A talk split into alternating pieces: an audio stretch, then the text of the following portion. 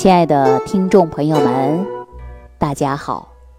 欢迎大家继续关注《万病之源说脾胃》。《论语》当中有这样的一句话，说：“不食，不食，啊，什么意思啊？也就是反季节的食物是不吃的，不是当季的食物不吃的。可是我们现在很多人呢，偏偏喜欢吃反季节食物。你看，我们很多人说过的日子好了，有钱了，大冬天就特别喜欢吃西瓜，实际这是不对的啊。那我们说惊蛰过后啊，随着天气慢慢就变暖了，这个瓜果蔬菜呢也会越来越丰富了。每一种作物啊，在生长呢，它都有特定的季节，我们都应该呀。顺应着自然的规律来选择食物啊！为什么讲到顺应天时调养身体、振奋精神、拥抱春天呢？所以，我们应该这个季节呀，正好是阳春三月。我们说春季是不是应该养肝呢？那春季是不是应该吃一些生发的蔬菜呀？所以我最近呢，都建议大家吃一些绿色。蔬菜啊，尤其呢绿叶子菜多吃一些。但是我们春天呢有一个特点，什么特点呢？就是随着气候转暖，而且北方啊天气呢是特别干燥，而且大部分人呢容易产生的是什么？咳嗽、咽干。你看我们到春天就开始咳嗽，哎，有的人咳嗽又没痰，有的人咳嗽也有的时候会有痰，是吧？还有干咳、咽干的症状。这个呢，就是因为我们的季节转换，整个呢呼吸道呢它有一点不适应，所以说这个时候啊还没有完全从冬天的季节转换过来。那我建议大家呀，就应该吃点梨，白梨呀，炖个百合呀，或者是莲子啊，你可以呢莲子炖银耳啊，这都是很好的滋阴润肺的食物啊。其实呢，我们国家呀，说到惊蛰呢。它确实有吃梨的习惯，啊，因为梨呢，它性啊是寒味甘，有润肺止咳的作用，而且呢，它还能够滋阴清热的功效。所以说呢，我们在惊蛰这一天呢，都有吃梨的习俗啊。我不知道，呃，其他别的地方有没有啊？我们老家是有惊蛰这一天要吃梨的，可能很多朋友看一下手机，哎呀，惊蛰都过了，是不是我错过了吃梨的日子啊？并不是非要惊蛰这一天来吃啊。惊蛰一过呢，我们都知道这是春天了嘛。春天呢，阳气开始上升了，气候的变化也是越来越快了。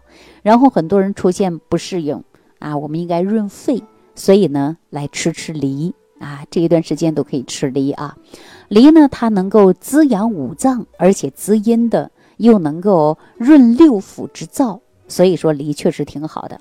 大家可以呢生着吃，或者是呢炖着吃都行啊。也可以呢把这个梨呀用点冰糖呢来煮一煮，都很好。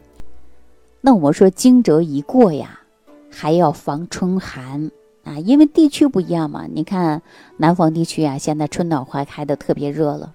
那在于东北地区呢？还是有一点呐寒冷的温度，大家也可以吃一点荠菜，有很多地方呢把它叫做荠荠菜。俗话说嘛，良药十分不如荠菜三分。荠荠菜是惊蛰季节呢最好的代表性的野菜之一了。它不仅呢能够去除水肿啊，而且呢祛寒养阳的作用也很好。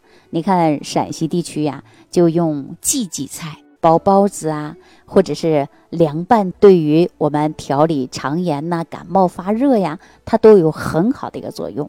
而且我们很多地区呢，它也有吃荠荠菜的习俗。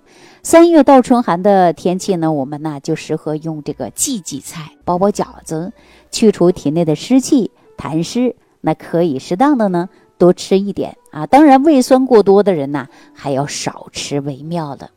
那我们平时呢，大家也可以吃一些养肝的蔬菜，毕竟呢现在是春天啊。养肝的蔬菜呢，我以前给大家也经常说，就绿叶的青菜都很好。我个人呢比较喜欢吃菠菜啊，大家呢也可以呀，在这个春季呢用菠菜跟猪肝呢来做汤。啊，猪肝当中呢含有微量元素也是不少的，那我们可以用菠菜来做猪肝汤啊，也非常适合我们这个季节来吃。春季养肝，肝呢是造血的，所以肝气不舒呢，气血也不调。那菠菜呢，它就是护肝菜，而且呢有疏肝的作用，大家可以吃一些菠菜。菠菜呢，我建议大家买啊，就买那种红根儿的菠菜啊。呃，经常去菜市场啊，或者是去超市啊，都知道菠菜呢有白根儿的，有红根儿的。我推荐大家买红根儿的菠菜。那猪肝当中呢，它含铁，有助于呢提升肝脏造血功能。使用方法呢也很简单啊，经常下厨的人呢都知道，买块猪肝啊，再买点菠菜。方便的情况下呢，大家也可以放点枸杞子来呢一起啊煮一个猪肝菠菜汤。啊，非常好。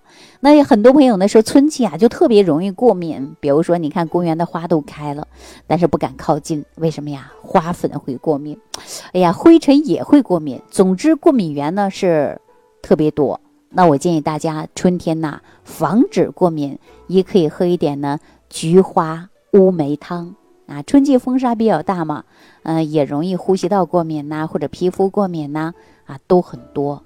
大家呢可以用甘草，呃，来加上菊花，再加上两颗乌梅，能煮煮茶啊。这种呢也是很好的防止我们过敏的迹象。另外呢，我们说春天呢一定要注意的就是生发阳气，阳气的生发有助于调理我们的身体。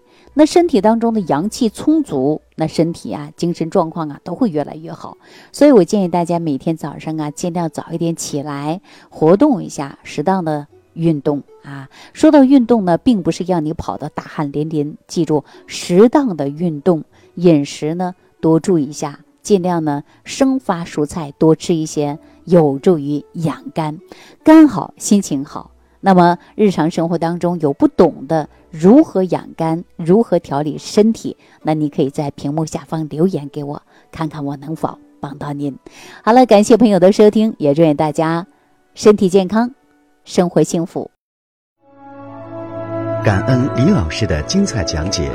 如果想要联系李老师，您直接点击节目播放页下方标有“点击交流”字样的小黄条，就可以直接微信咨询您的问题。祝您健康，欢迎您继续收听。